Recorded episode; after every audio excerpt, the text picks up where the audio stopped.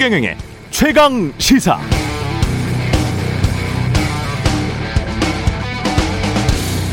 네, 지역 감정 조장하면 가장 유명한 사건 초원 복국집 사건이죠. 우리가 남이가 TK와 PK는 남이 아니다. 뭉쳐야 한다. 그럼 여기서 배제되는 건 호남 등 기타 지역 되겠습니다. 김기춘의 망국적 지역주의 조장 발언이었습니다. 그런데 그때 그래서 대통령 선거 결과가 어떻게 됐느냐? 의도대로 됐습니다. 1992년 그때도 비판받았지만 선거에서는 승리했습니다. 다 계획이 있었던 것일까요? 트럼프 대통령도 선거에 흑백 갈등을 교묘히 이용했습니다. 백인이 미국이 절대 다수죠. 재임 중에도 그랬고 백인의 유색 인종 탄압의 역사 어물쩍 넘어가면서 양쪽이 다 잘못인 것처럼 물타기했습니다. 미국 언론이 크게 반발하고 경고하고 미국 민주주의 가치를 훼손한다고 비판했지만 결국 트럼프 대통령이 한 번은 그걸로 성공한 셈이죠. 당선됐습니다. 트럼프도 확실히 계획이 있었던 것 같죠? 그래서 이게 혹시 그냥 실수가 아니지 않나? 그런 생각도 듭니다.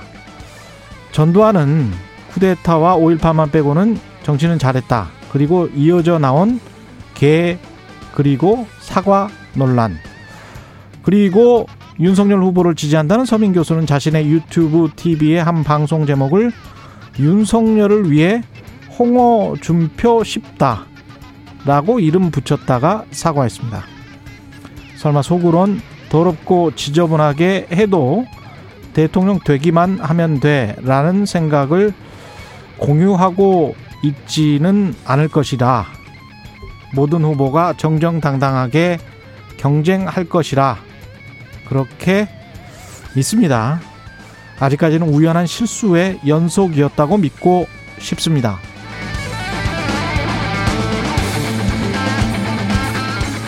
네, 안녕하십니까. 11월 4일 세상에 이익이 되는 방송 최경련의 최강시사 출발합니다. 저는 KBS 최경련 기자고요. 최경련의 최강시사 유튜브에 검색하시면 실시간 방송 보실 수 있습니다.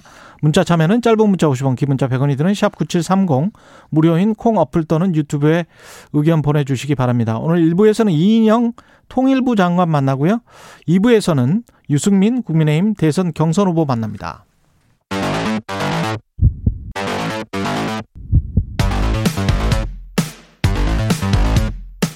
오늘 아침 가장 뜨거운 뉴스 뉴스 언박싱 네 뉴스 unboxing 시작합니다. 민동기 기자 김민아 평론가 나와 있습니다. 안녕하십니까? 안녕하세요. 예. 어제 김만배 남욱은 구속됐고 정민용은 영장이 기각됐고 그랬습니다. 네, 김만배 씨하고 남욱에 대해서는 혐의가 소명되고 증거인멸 염려가 있다면서 영장을 발부를 했습니다. 아, 이들 세 명은 유동규 전 성남도시개발공사 기획본부장과 짜고요. 화천대유 측에 거액이 돌아가게 사업을 설계를 해서 이 공사 측에 최소 651억 이상의 손해를 끼친 그런 혐의 등을 받고 있는데 김만배 씨가 영장실질심사에서 이렇게 주장을 했습니다. 당시 성남시장의 방침대로 했기 때문에 유동규 전 본부장에게 공사의 이익을 뭐 1,822억으로 축소를 하고 음. 화천대유의 이익을 극대화하는 그런 내용을 음. 공모지침에 반영해 달라고 요청할 이유가 전혀 없었다 이렇게 주장을 하긴 했습니다만 음. 이게 재판부에 의해서 받아들여지지는 않은 것 같습니다. 그리고 김만배 씨가 영장 실질 심사를 마치고 나오면서 기자들에게 정영학 회계사가 설계하고 쌓아 올린 성을 검찰이 공격을 하는데 자신이 모르는 것을 방어해야 해서 굉장히 곤혹스러웠다 이런 말을 하기도 했습니다. 근데 어제 영장실질심사에서 가장 핵심은 검찰의 배임 혐의 소명 여부였거든요. 근데 이게 보안 수사를 통해서 어느 정도 좀 구체성을 좀 띈 것 같습니다. 오늘 음. 언론 보도를 보니까 이 세 사람의 공모 시점을 2014년 가을로 일단 특정을 했고요. 2014년 가을에 네, 검찰이 그리고 이 세 사람이 각자 어떤 역할을 맡았는지를 명확하게 규정을 했습니다. 이를테면 음. 뭐 김만배 씨는 개발 사업을 총괄을 하고 언론 대응을 맡고 뭐 이렇게 로비를 담당을 했고 예. 그리고 남욱 변호사는 프로젝트 파이낸싱 자금 조달을 맡았다. 예. 그리고 어, 정민용 변호사 같은 경우에는 성남도시개발공사에서 공모지침서 작성과 같은 실무 어떤 그런 절차를 네, 내부에 있었으니까 그렇습니다. 예. 담당을 했다. 요렇게 이제 구체적으로 좀 어제 소명을 한 것 같고요. 음. 그리고 무엇보다 1차 영장 청구 때와는 다르게 혐의를 대폭 덜어냈거든요. 검찰이 음. 이런 전략이 좀 주요하게 작용을 한 것 같다 이렇게 분석을 하고 있습니다. 그뭐 배임 액수나 이런 거에 있어서도 그 전까지는 이제 그 전에 김만배 씨 영장 처음 청구할 때는 거의 산수에 가까운 이제 어 그런 계산을 통한 배임 액수 산정이었다면 지금은 그래도 이제 구체적으로 이제 계산을 한 거죠. 그래서 욕심 부릴 필요 없다. 그렇죠. 그렇죠. 600억이든 1,100억이든 상관없다. 그렇죠. 네. 사실 이 배임의 이 범죄의 구조만 이제 설득을 하면 되는 것이기 때문에 음. 그래서 평당 1,500 이상의 개발 이익을 얻을 수 있도록 하는 그런 사업 설계가 가능했는데 1,400만 원 수준의 이익만 거둘 수 있도록 하고 나머지는 이제 화천대에 유리하게 이제 설계해 줬다. 이런 음. 이제 그림을 가지고 651억인 거고 나머지 이제 시행 사 업을 통해서 얻은 이익은 그건 이제 사- 지금은 산정할 수 없는 상당액이 또 있다. 플러스 알파다. 이렇게 이제 구체적인 근거를 내놓은 거거든요, 검찰이. 그래서 이제 이 범죄 이 구조가 상당히 규명이 됐다고 볼 수가 있고 그리고 이외에도 이제 지금 말씀하셨듯이 각각의 역할 분담이나 이런 것도 있는데 사실 정영학 회계사가 굉장히 중요한 역할을 했다고 김만배 씨가 주장하고 있잖아요. 근데 예. 그것도 검찰이 어, 보고 있는 사실 중에 하나입니다. 지금 이제 수사에 협조적이기 때문에 영장 청구나 이런 것이 안 되고 있는데 지금 공모지침서에 들어가야 될 뭐 7대 요구 사안인가 뭐 그거를 정영학 회계사가 주장을 했고 정민용 변호사가 이 성남도시개발공사 내부에서 그걸 관철시키는 역할을 유동규 씨하고 했다. 이제 이 그림이거든요. 음. 그래서 아마 정영학 회계사도 결국은 이제 배임 혐의 기소가 될 것 같고 그리고 이 정, 정민용 변호사가 지금 이, 이 구속영장 기각된 것은 이 혐의 자체가 뭐 소명이 안 돼서라기보다는 이 검찰 수사에 비교적 협조적으로 지금 응하고 있기 때문에 그런 걸로 어. 생각이 됩니다. 예. 다만 남욱 변호사의 경우에는 뭐 이 검찰 수사에 다소 뭐 협조적인 부분도 있지만 아무래도 거주지가 지금 미국이잖아요. 예. 그렇기 때문에 도주의 우려나 이런 것들이 좀 어, 강하게 있을 수가 있기 때문에 예. 그런 부분이 좀 어, 고려되지 않았나 이런 분석입니다. 재판 가서는 또 어떻게 될지는 모르겠고 기소된 다음에도 어떻게 될지는 모르겠고요. 계속 지켜는 봐야 되겠고. 앞으로가 예. 시작인 것 같아요. 음. 그럼 성남시 당시 성남시 윗선이라든가 음. 성남시 의회 어느 정도 이 문제에 연루가 됐는가 그리고 윗선 50억 그렇죠 50억 클럽 그리고? 곽상도 의원 예. 박영수 전 특검 아직 소환 조사 안 했거든요. 근데 사실은 50억 클럽 중에 이제 그 정관들도 있지만 또 지금 언론사 사주라고 지목되는 사람들이 있잖아요. 있죠. 예. 네. 근데 그것도 좀 어떤 역할을 했는지도 되게 사실은 궁금해요. 그래서 앞으로 검찰이 음. 그런 부분에까지 수사를 확대를 할지 음. 아니면 이 선에서 마무리를 할지 이거를 한번 지켜보는 것도 배임도 포인트. 결국 윗선이면은 이재명 당시의 성남시장까지 이게 연계가 되는 건지 네. 안 되는 건지 그것도 이제 사람들의 관심이겠죠. 예. 그렇죠. 그래서 지금 이 김만배 씨가 사실은 그 부분을 이제 교묘하게 활용하려고 했던 건데 음.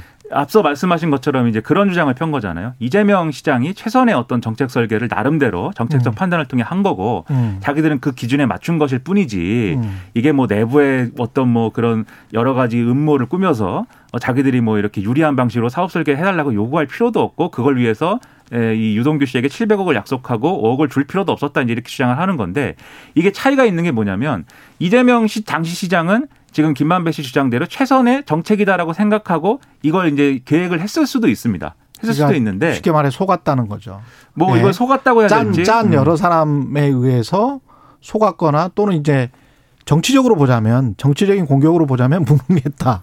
예. 뭐 그럴 수도 있죠. 예. 네, 뭐 무능했달지 속았달지 그런 평가도 가능하지만 이재명 시장이 그런데 이 모든 사업 설계 디테일한 구조까지 다 뭐 좌우 좌우 좌우해야 되는 건 아니잖아요. 이게 음. 성남 시장이라는 자리가 음. 구체적으로 공모 지침서의 7대 요구 사항이 어떻게 반영됐는지를 다 체크할 수 체크하고 뭐 이런 건 아니니까 음. 큰 어떤 지침을 줬는데 그 큰 지침 안에서 어떻게 교묘하게 수익을 더 가져갈 것이냐를 설계했다는 그림이거든요. 지금 상황은. 맞아요. 그렇기 예. 때문에 이재명 시장이 내세우고 있는 이것은 정책적 판단이었다. 지자체장의 정책적 판단에 근거한 최선의 사업 설계였다라는 이 논리를 음. 지금의 이제 지금 이 검찰 수사의 구조로는 깨기 어려울 수 있다. 그래서 뭐 이재명 시장이 조사를 받거나 이럴 수는 있겠지만 그럴 음. 가능성까지도 열어놓고 있는 것이겠지만 과연 배임의 혐의나 이런 것들을 걸 수 있을지는 의문이다. 이런 부분인 거고요. 그다음에 50억 클럽 이거는 돈을 줬다 이런 거는 뭐 부정할 수 없는 사실인 거잖아요. 근데 이제 대가성 지금 말씀하신 대로 대가성이 어떻게 그러면 이제 좀 안겨진 것이냐 이걸 예. 규명해야 되는 건데 곽상도 의원의 경우에는 조금 구체화된 부분들이 있는 것 같아요 지금 음. 예를 들면 뭐 성남시 그때 개발할 때 문화재 문제라든지 아니면 하나은행 컨소시엄이 깨질 뻔한 것을 막아줬다든지 뭐 예. 이런 것들이 지금 얘기가 나오고 있기 때문에 그러니까 나머지 50억 클럽들은 뭘 했느냐 음. 이걸 규명하기가 상당히 쉽지 않을 것 같은데 배임 혐의에 대해서만 수사하고 이 뇌물 혐의에 대해서 이렇게 좀 속 도가 안 난다든지 그럼 또 형평성 문제나 이런 게 제기될 거거든요. 그렇죠. 두 갈래를 다 할 수밖에 없는 그런 상황입니다. 지금. 그리고 뇌물은 돈이 오고 간 거고 그게 훨씬 더 중한 범죄이기 때문에 그렇죠. 뇌물을 꼭 밝혀야 되는 측면이 있고요. 근데 중요한 거는 아직 제대로 소환 조사를 안 하고 있다는 거죠. 그렇죠. 곽상도 의원도 소환 조사를 해야 될 네. 것 같고. 그다음에 배임과 관련해서는 그 쭉 이야기를 듣다 보니까 그런 생각이 드네요. 가령 이제 산업자원부 같은 경우에 밑에 산하기관이 많은데 R&D 자금 같은 경우는 몇 조 원 정도 그 산하기관에서 집행을 한단 말입니다. 근데 제가 관련돼서 취재를 그때 지금은 이제 R&D 자금 같은 게 정부 예산이 한 20조 원 훨씬 넘, 넘어요. 그러면 밑에 산하기관들이 굉장히 많습니다. 과기부도 교육부도 뭐 다 있는데 거기에서 이런 일들이 그러니까 짜고 심사 과정에서 뭔가 한 업체에 몰아주는 흔적들을 취재를 많이 했었거든요, 제가. 냄새가 굉장히 많이 나요. 짜고 그거는 어떤 서류로도 없고 그냥 자기들끼리 그냥 짠 것 같아요. 그래서 한쪽은 0점 주고 한쪽으로 그냥 몰아버리는 그리고 다음에 또 그 0점 받은 업체가 또 음. 뭐 이렇게 선정이 되는 뭐 이런 과정들이 있는데 그랬을 때 산업부 장관이나 교, 과기부 장관이나 교육부 장관이 배임 혐의를 받은 적이 있었나 생각을 해보니까 그건 또 없었거든요. 그래서 이게 예. 회사의 판단하고 또 지자체장의 판단 이런 것들도 다르고 공무원의 판단 이런 것들도 기준이 달라야 되는데 보니까 그러네. 왜냐하면 예. 이제 이게 예를 들면 이재명 시장의 배임 혐의가 구체적으로 그럼 확정이 되려면 음. 명확하게 이 사업을 이런 형태로 추진했을 때 이 화천대유 일당들이 큰 수익을 얻게 될 것이다. 음. 아, 그리고 그런 의도로 이 사업을 승인을 내가 해야겠다. 이런 마음을 확실하게 가졌다라는 게 입증이 되거나 아니면 돈을 아니면 받았거나. 그렇죠. 아니면 돈을 받았거나 이 구조가 이제 있어야 되는데 예. 이재명 당시 시장이 그랬다는 이제 정황이나 이런 것들이 이제 지금 없는 상황이고 정황이나 증거가 나와야 그 검찰이 그걸 입증하기가 굉장히 쉽지 않을 그렇죠. 겁니다. 그러니까 예를 들면 음. 회사 사장이라든가 공무원의 경우에는 음. 누구에게 이익을 안겨주는 것을 뭐 방조했다든지 이런 음. 것만으로도 사실은 뭐 배임 혐의나 이런 것들을 생각할 수 있겠지만 지자체장은 오히려 이제 할 수 있는 영역이라는 게 굉장히 넓고 자기가 예를 들면 정치적으로 재선이 돼야 되겠다든지 음. 선거에서 좀 내세울 만한 업적을 내가 한번 세워봐야 되겠다든지 이런 이유만으로 이것은 그런 이유만으로 어떤 사업을 추진한 것을 배임이다 이렇게 얘기하 기에는 어려운 부분들이 있거든요. 그래서 그런 허점들이 좀 있는 상황입니다. 단정하기가 쉽지 않겠네요. 예. 고발 사주 의혹도 지금 어 뭐랄까요? 포인트로는 가고 있지 않은 것 같습니다. 예, 핵심 포인트로는 김웅 의원이 어제 예. 공수처 수사를 받고 나오면서 기자들에게 실체가 없다 이렇게 주장을 했고 어, 이런 얘기를 하더라고요. 당시 야당 정치인에게 오는 제보가 여러 상황과 조건 때문에 직접 고발하거나 문제 제기가 어려운 그런 제보가 많지 않느냐. 음. 근데 그런 제보는 당연히 고발을 해달라는 건데 그걸 고발 사주라고 이름을 붙이면 모든 제보는 고발 사주가 된다. 이렇게 주장을 했고요. 어, 저는 약간 동의하기 어려운 그런 내용이긴 합니다만.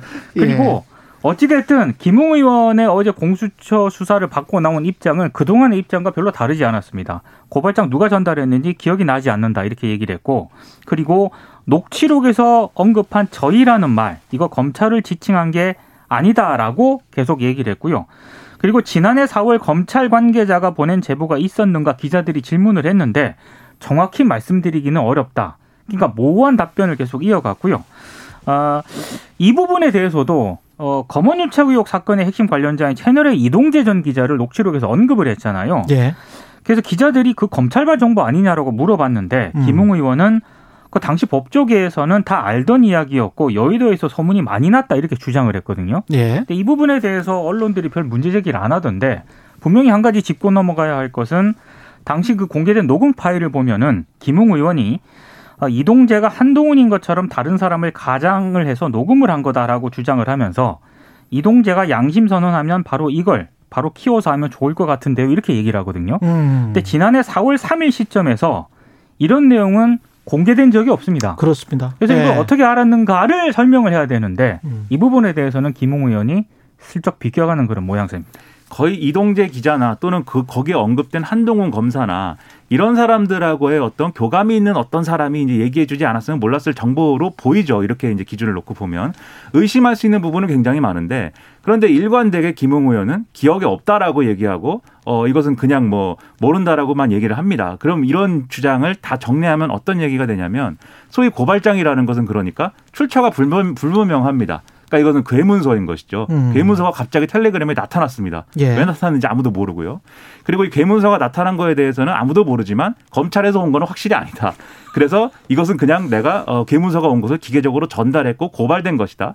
이런 것이고요. 그 다음에 어 이게 중요한 게 아니라 공수처가 이걸 수사하는 의도와 배경이 중요한 것이다. 선거 개입을 하려는 거 아니냐. 이 윤석열을 이 수사하기 위한 윤수처다 이렇게 주장했습니다. 이게 정확하게 지난번에 윤석열 전 총장이 이 의혹이 처음 제기됐을 때 기자들 앞에서 얘기했던 음. 바로 그 얘기랑 똑같은 얘기예요, 사실은. 그래서 예. 그 연장선에서 거의 어 어떻게 보면 일사불란한 대응이 또 이루어지고 있는 게 아닌가 이런 의심을 가지게 됩니다. 입장에서는 대응을 지금 굉장히 잘한 거예요. 그렇죠. 예, 공수처로 들어가기 전 들어가고 난 다음에 본인이 할 정치적인 발언들을 다 준비한 것 같고 그걸 다 이야기를 했고 언론은 그걸 또 받아서 생방송까지 했기 때문에 근데 공수처 자기가 들어가, 하고 싶은 말은 다 했죠. 뭐. 들어가기 예. 전에는 또 제보자 조성은 씨에 대해서 오히려 문제 제기를 하는 예. 특이한 양상을 좀 보였죠. 그것도 윤석열 전 총장이 그 당시에 기자회견 다때 얘기한 거거든요. 그렇죠. 제보자가 의심스럽다라고 늘 얘기했습니다. 뭐 그러니까 고급차라든가 아파트 기억은 나지 네. 않는데 그런 거는 또다 기억이 기억을 나고. 하는. 그렇죠. 예, 그래서 선택적으로 기억이 나지 않는 것 같은 그렇습니다. 그런 인상은 계속 심고 있습니다. 예. 근데 이것도 그 어디까지 그 윗선이 어디까지 있었느냐 이걸 밝히기가 쉽지 않은 지금 상황인 것 같고. 일단 예. 김웅 의원이 공수처 수사를 받고 나오면서 김웅 의원이 한 말까지만 지금 보도가 됐잖아요. 그렇죠. 그래서 공수처가 어떻게 수사를 했는지 예. 앞으로 공수처가 어떤 카드를 가지고 있는지는 조금은 더 지켜봐야 할것 그러니까. 윗선으로 가려면 검 당시 검찰 조직이 조직적으로 개입한 것이고 그 사실을 윤석열 전 총장이 인식했거나 알았거나 지시했다. 이제 이게 이제 의심이 돼야 되기 때문에 예. 지금 나온 것들로만은 지- 지금 나온 것들만 갖고 보면은 거기까지 가기는 진검다리가 더 필요한 상황인 그렇죠. 거죠. 네. 무엇보다 가장 그 핵심적인 거는 고발장의 최초 작성자가 누구냐. 그렇죠. 그게 검사가 맞느냐. 네. 검사가 업무 도중에 검찰청에서 그 일을 했느냐. 이게 이제 나오면 네. 그러면 이제 급속히 진행이 될 것 같은데 그게 안 나오고 있기 때문에 이것도 쉽지 않을 것 아마 같아요. 처음에 고발장을 만약 검사가 썼다면 음. 쓸 때부터 안 나오는 방식으로 썼을 겁니다. 그랬을 수도 있겠고요. 이재명 후보는 부동산 개혁 법안 추진을 강조했고 재난지원금은 계속 논쟁 중입니다. 예. 어제 선대위 첫 회의에서 부동산 개혁 법안 추진을 강조를 했는데요. 몇 가지 좀 해석이 나오고 있습니다. 부동산 정책 실패, 문재인 정부가 부동산 정책 실패를 했는데 이거 바, 로 본인이 바로 잡을 수 있다. 예. 그러니까 일종의 이제 추진력 이런 점을 강조한 것으로 보이고 그리고 대장동 의혹과 관련해서 이재명 후보가 지금 국민의힘이라든가 보수 언론 쪽에서 왜 공공개발 100% 하지 않았느냐고 주장을 하지 않습니까? 근데 지금 이 경제지 등을 중심으로 자세히 보면은 또 민간 공공 개발을 100% 이렇게 환수를 하게 되면은 이익을 환수하게 되면은 민간이 위축될 수 있다라는 그런 기사를 조금씩 내보내거든요. 당연하죠. 우리나라 네. 건설사들이요.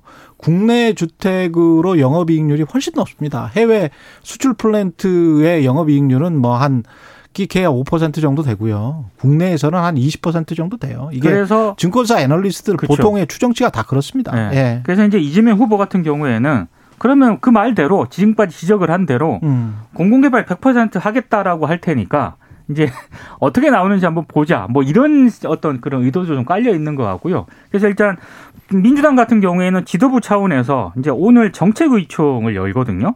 당론으로 일단 부동산 개혁 입법을 발의해서 반드시 통과시키겠다라고 송영길 대표가 어제 얘기를 한 상황입니다. 지금 쟁점이 또돼 있는 게 재난지원금 문제 앞서 말씀하신 그 부분인데 예. 김부겸 총리는 이게 뭐 주머니에서 돈을 꺼낸다고 나오는 건 아니다 이렇게 얘기하면서 그렇게 이야기했죠. 지금 소상공인 자영업자들에게 더 두터운 지원을 해야 된다 돈이 음. 남는다면 그 얘기를 했거든요. 예. 근데 이, 저는 이제 두 가지를 얘기하고 싶은데 이재명 후보는 재난지원금을 전 국민에게 줘야 된다는 것을 좀 더 디테일하게 근거를 갖춰서 얘기를 해야 돼요. 지금 줘도 되지 않느냐, 줘야 되지 않느냐 이걸로만 안 되거든요. 음. 어떤 경제적 효과를 지금 기대한다는 것인지 지금 시점, 지금 국면에서 미국은 뭐 테이퍼링 한다고 하고 예. 이제 우리는 이제 단계적 일상 회복에 간, 들어간 상황인데 어떤 효과를 노리고 줘야 되는 거냐 이걸 명확히 설명을 해줘야 됩니다. 그래야 음. 논의를 하지. 음. 그 지금 상황으로는 제가 볼 때는 논리가 잘 서지 않고요.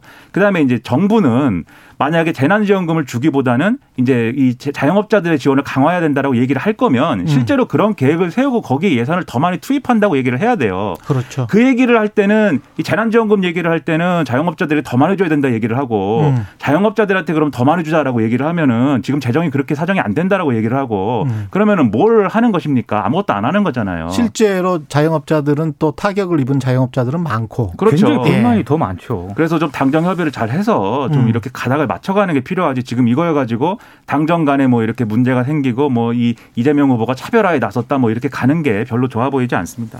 뉴스 unboxing 민동기 기자 김민아 평론가였습니다. 고맙습니다. 고맙습니다. 고맙습니다. KBS 1라디오 최경영의 최강시사 듣고 계신 지금 시각은 7시 40분입니다. 오늘 하루 이슈의 중심. 당신의 아침을 책임지는 직격 인터뷰. 여러분은 지금 KBS 1라디오 최경영의 최강 시사와 함께하고 계십니다. 네, 문재인 대통령 유럽 순방에 이례적으로 이인영 통일부 장관이 동행했었는데요. 남북 대화 돌파구 마련에 각별히 공을 기울였다는 평가를 받고 있습니다. 순방을 마치고 돌아온 이인영 장관 연결돼 있습니다. 안녕하세요, 장관님. 예, 안녕하세요. 예. 장관님 그 유럽 순방 평가 간단하게 좀 해 주십시오. 우선 어, 세계 주요 정상들이 모인 자리에서 어, 우리 대통령님과 교황께서 면담을 하셨고 어, 그걸 통해서 한반도 평화가 국제적인 관심으로 환기될 수 있도록 한 것이 매우 큰 의미가 있었다고 생각합니다. 어, 통일부 장관으로서 교황청 방문을 수행한 것도 어, 한반도 평화 관련한 상징적 의미였습니다. 음. 어, 아울러 로마에서 어, 성 이냐시오 성당이 있는데요.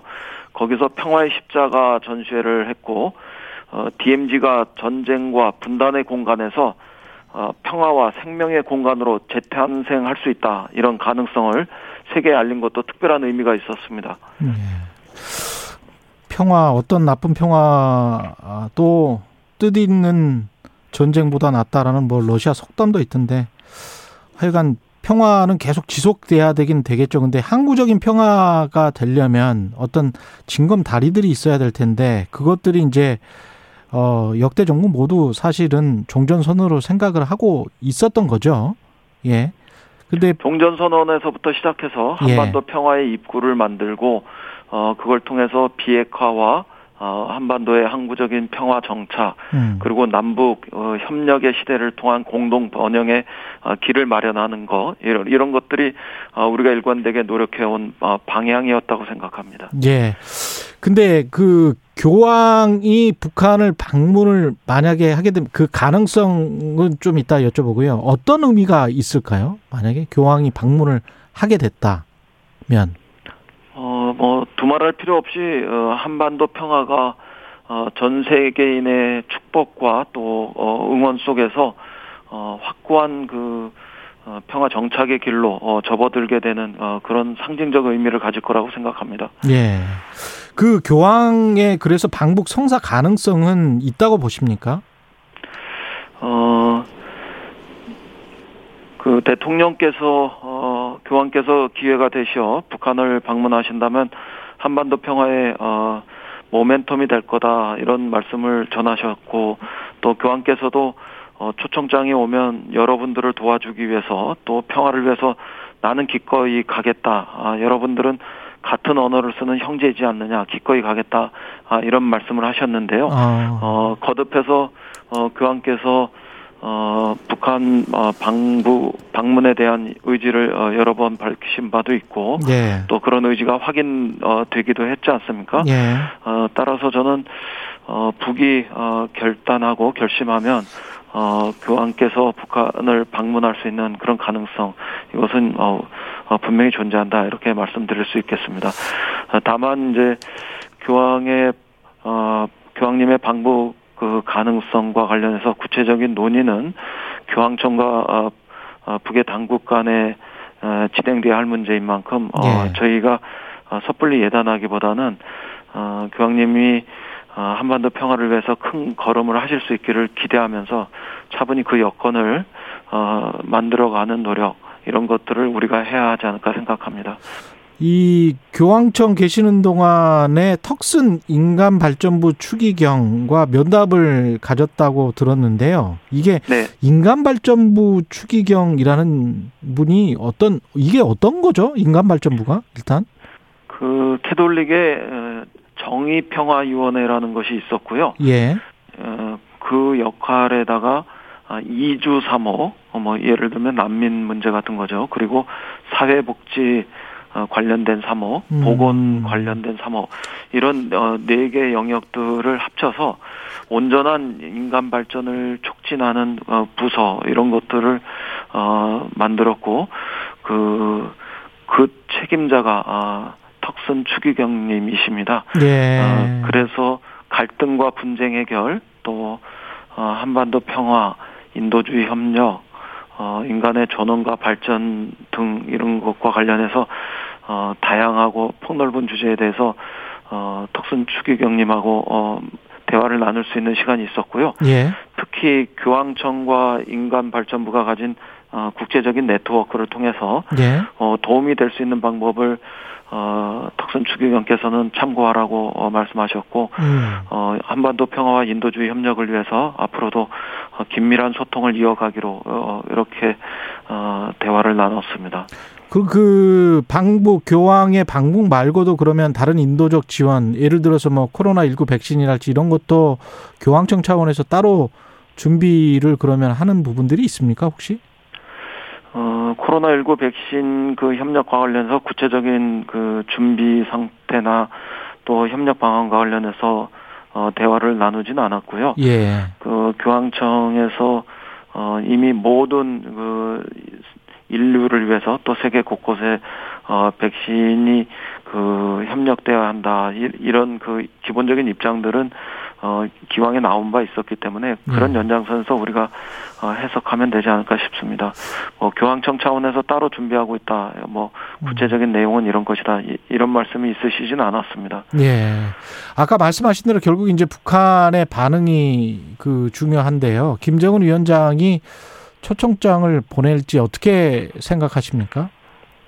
어, 그, 김정은 위원장을 비롯해서 어, 북의 당국이 교, 교황님께 어, 초청장을 보낼지 이런 문제들에 대해서는 우리가 어, 뭐 먼저 예단할 문제는 아닐 것 같습니다. 그러나 음. 어, 한반도 평화를 위해서 어, 북이 결단하고 다시 비핵화와 평화 정착 그리고 어, 국제사회로 나오는 발걸음을 어, 할 수 있다면 어, 그런 연장선에서 어, 이 문제도 어, 같이 어, 검토되고 판단되지 않을까 싶습니다.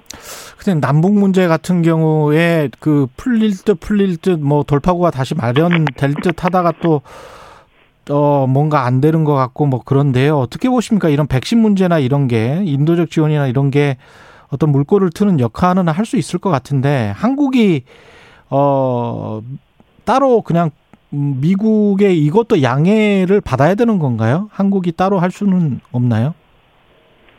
그 기본적으로 백신 협력과 관련해서는 어, 어 미국 역시 모든 국제사회를 향해서 어 열려 있고 특히 어 어려운 나라를 돕는 마음들이 있었기 때문에 예. 어 기본적으로 어 북에 대한 백신 협력도 그 연장선에서 어 우리가 평가하고 판단할 수 있는 문제라고 생각합니다.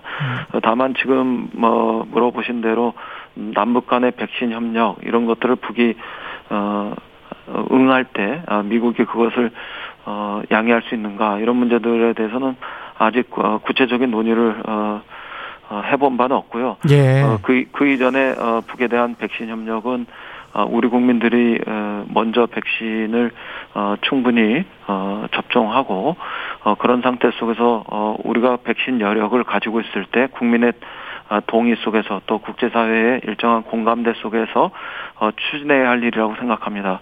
어, 그런 층 그런 시점이 되면 어, 우리가 어, 미국하고도 어, 긴밀하게 소통해 볼 그런 사안이 아닐까 싶습니다. 이 보도 나온 거 보면 한미 북핵 수석 대표 협의에서 대북 인도적 협력안에 코로나19 백신 지원은 이제 제외된 것으로 확인됐다고 하는데 이게 아젠다로 올라가지 않은 것 자체가 뭐라고 해야 될까요? 일종의 이제 카드로 활용하겠다라고 생각을 하는 건가요? 미국 쪽에서는? 우선 그 한미 간에 어, 어, 여러 차례 어, 또 여러 그 단계의 어, 협의를 통해서 어, 그 보건 방역 문제, 예. 식수 위생 문제와 관련해서는 공동으로 인- 인도주의 협력 방안을 어, 계속 논의해 왔고 음. 또 필요한 절차를 어, 밟는 등 어, 어, 구체적 그 진전을 이- 어, 이루어 가고 있는 이런 상황입니다.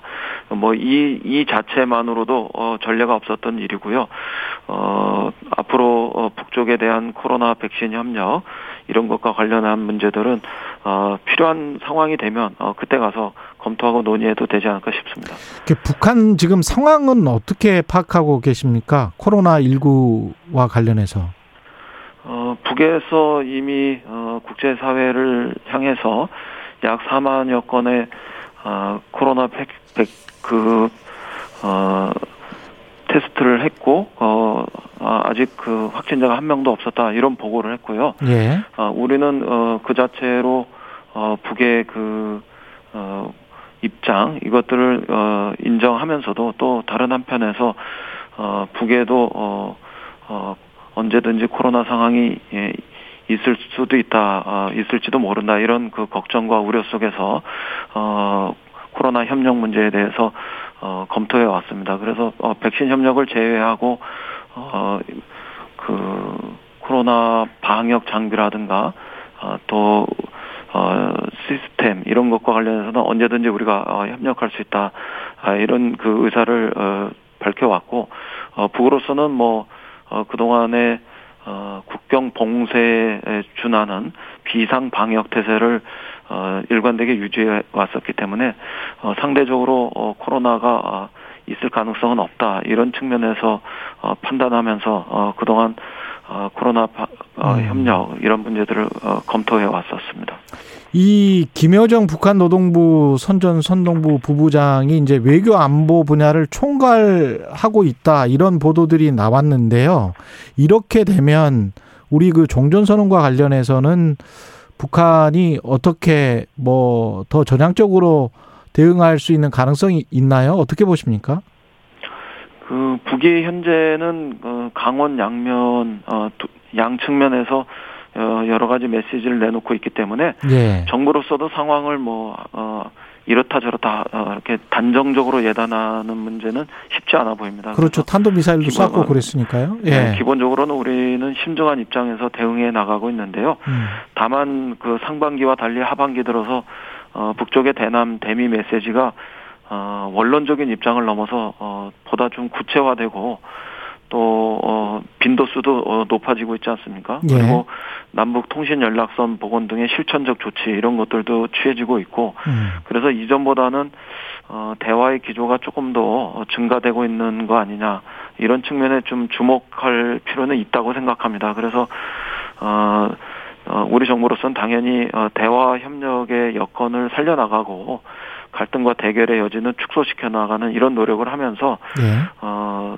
그 한반도가 다시 어, 평화의 사이클로 어, 재진입할 수 있는 이, 이런 집중적인 노력을 하려고 합니다. 그 연장선에서 어, 김여정 부부장을 비롯해서 북의 김정은 위원장이 어, 그 종전 선언에 대해서 어, 나름대로 이렇게 평가하고 있는 긍정적 평가의 측면들은 어, 살려 나가면서 어, 종전 선언을 통해서 어, 한반도 평화의 입구 예. 또 비핵화 협상의 어, 여기까지 듣겠습니다. 촉진제로서의 성격 이런 것들 강화할 그런 노력을 어, 하겠습니다. 통일부 이인영 장관이었습니다. 고맙습니다.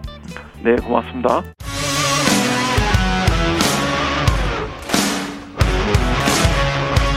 오늘 하루 이슈의 중심 최경영의 최강 시사. 네, 높은 투표율과 함께 흥행몰이 성공하고 있는 국민의힘 대선 후보 봉경선요. 결과 발표 하루 앞두고 있는데요. 오늘은 유승민 후보와 자세한 이야기 나눠보겠습니다. 안녕하세요. 안녕하십니까 예. 유승민입니다. 나와주셔서 감사하고요. 고맙습니다. 예, 치타처럼 따라잡는다. 그래서 유치타.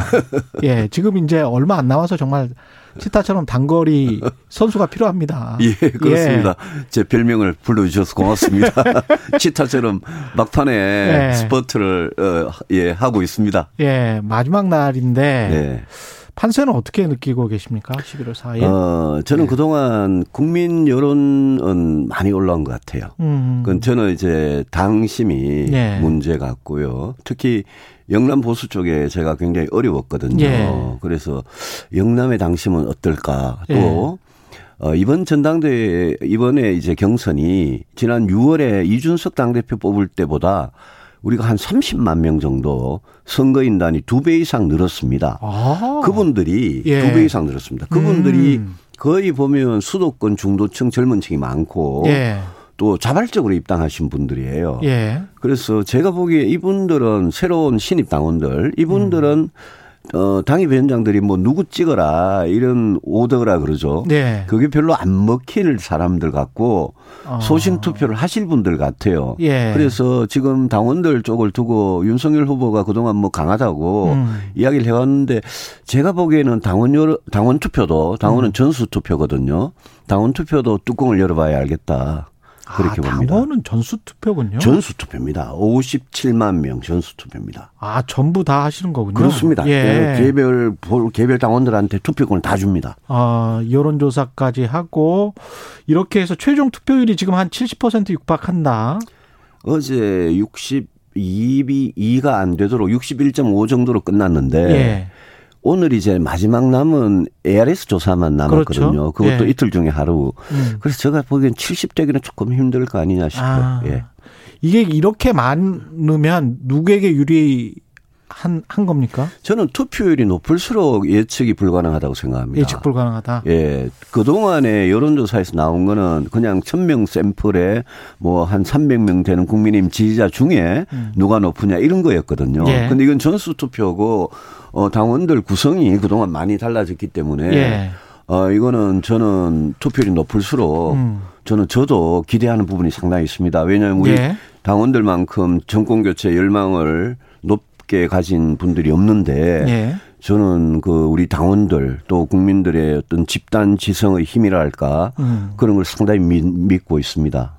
당원들도 고민이 많을 것 같아요. 정권 교체를 열망을 하는데 예. 국민의힘 당원들 입장에서는 그런데 그런데 본선에 가서 뭔가 리스크가 있는 후보가 있는 것 같으니까 예. 그 부분이 좀 풀리지가 않을 것 같아요. 저도 우리 당원들께서 투표할 때 예. 그 점을 제일 중요시해야 된다고 봅니다. 왜냐하면 예. 지금 그냥 경선에서 자기가 지지한 후보가 경선에서 이기는 게 이게 최종 목표가 아니잖아요. 그렇죠. 그 후보가 나가서 본선에 승리해야 정권 음. 교체를 하는 거 아닙니까? 그렇기 때문에 결국 최종적인 이 선택 기준은 어, 어느 후보가 본선에서 이길 거냐. 본선 경쟁력인데, 근데 보통 보면 그동안은 자기가 그냥 누구 좋아서 누구 지지한다. 이렇게 경향이 있었거든요. 그래서 방금 말씀하신 그 부분이 우리 예. 당원들이 최대 고민일 거고, 그런 점에서 좀 냉철하게 투표를 하신다면, 어. 그러면 리스크가 있는 후보는 좀 피해 주시지 않을까. 음. 그게 당연한 거 아닌가요? 그런 생각입니다. 또 다른 현상이 비호감도가 굉장히 높다는 그렇습니다. 거거든요. 예. 그 이- 이거는 여야 뭐 다 통틀어서 그런 것이고 그렇습니다. 이거는 왜 그렇다고 보세요? 그거는 후보 문제겠죠. 후보. 민주당에서도 예. 이재명 후보가 여러 가지 문제가 있고 리스크가 있는 후보고요. 음.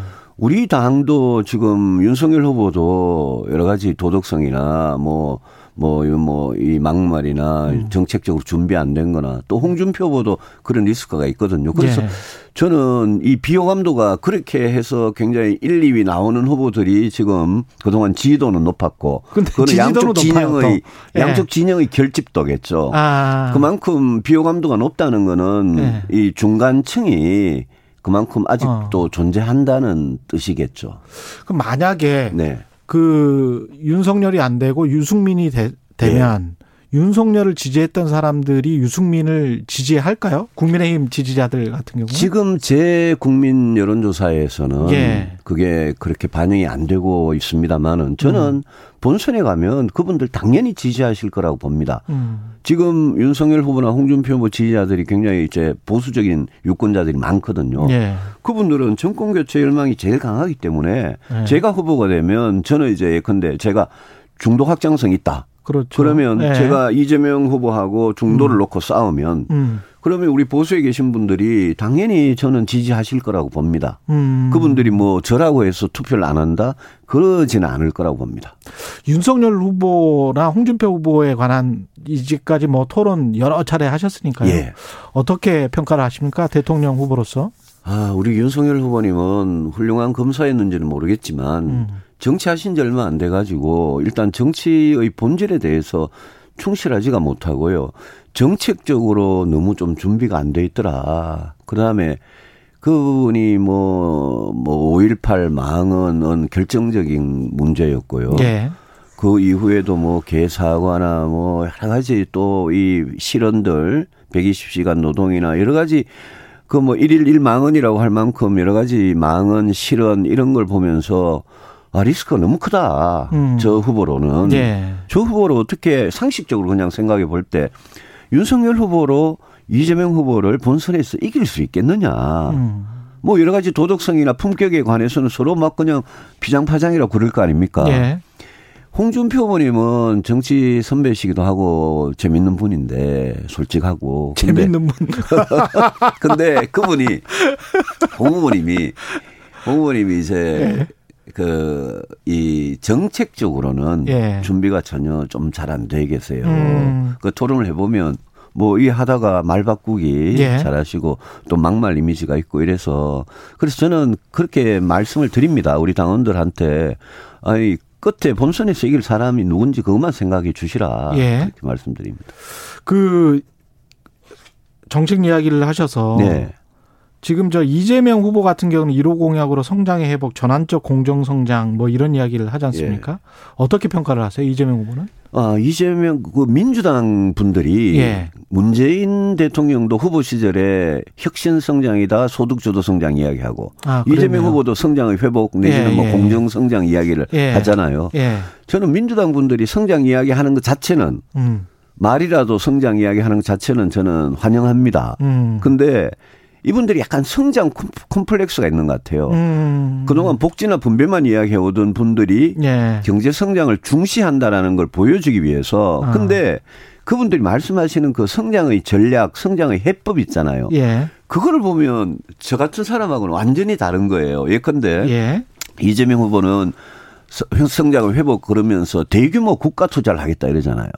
그렇죠. 예, 그럼 그런 정부가 국가가 나서서 대규모 투자를 해서 그걸로 성장을 일으키겠다. 또 기본소득으로 그게 또 경제 성장을 시키는 정책이다. 음. 이렇게 말씀하시는데 제가 갖고 있는 해법은 무슨 소리냐. 성장을 하려면 이게 우리가 정말 몸짱을 만들려면 열심히 운동해야 되듯이 음. 경제 성장이라는 것도 노동개혁이든 교육개혁이든 규제개혁이든 굉장히 고통스럽고 어려운 개혁을 해야 된다. 민간의 체력을 그렇습니다. 예. 그래서 그- 그래서 기업과 산업의 경쟁력을 높여야 된다. 음. 그래야 성장을 하는 거다. 이런 이제 사고 방식을 갖고 있는데 예. 그분들은 국가 주도 뭐든지 아. 소득 주도 성장 이런 해법을 나눠서 해법이 많이 다르다 아. 그런 생각이 들어요. 부동산과 관련해서 또 이제 부동산 불로소득 공화국이다 라고 하면서 이제 이거를 개발 이익 환수제를 강화하고 분양가 상한제 이런 톤을 가지고 가고 있습니다. 이명박 아니 이재명 후보 같은 그렇죠. 경우에 어떻게 보십니까 이거는? 부동산에 대해서도 부동산 위기를 인정하고 사과한 것까지는 저는 예. 좋다고 평가합니다. 근데 해법은 완전히 달라요. 왜냐하면요. 다르다. 예. 그 개발 이익 환수나 분양가 상한이나 분양원가 공개 같은 거 음. 이런 거는 저도 일정 부분 찬성하는 부분이 있습니다. 다만 그게 지금 집값하고 전월세가 이렇게 오른 데 대한 해법이냐 전혀 아니라고 봅니다. 이재명 지사, 이재명 후보께서 내놓은 해법이 기본주택이라는 건데 예. 이거는 기본적으로 중산층까지도 무주택자한테는 아주 괜찮은 집을 음. 아주 싼 임대료에 주는 공공임대 개념이거든요. 예. 근데 그거는 사회주의 국가에서도 수십 년 동안 해도 불가능했던 주택 정책입니다.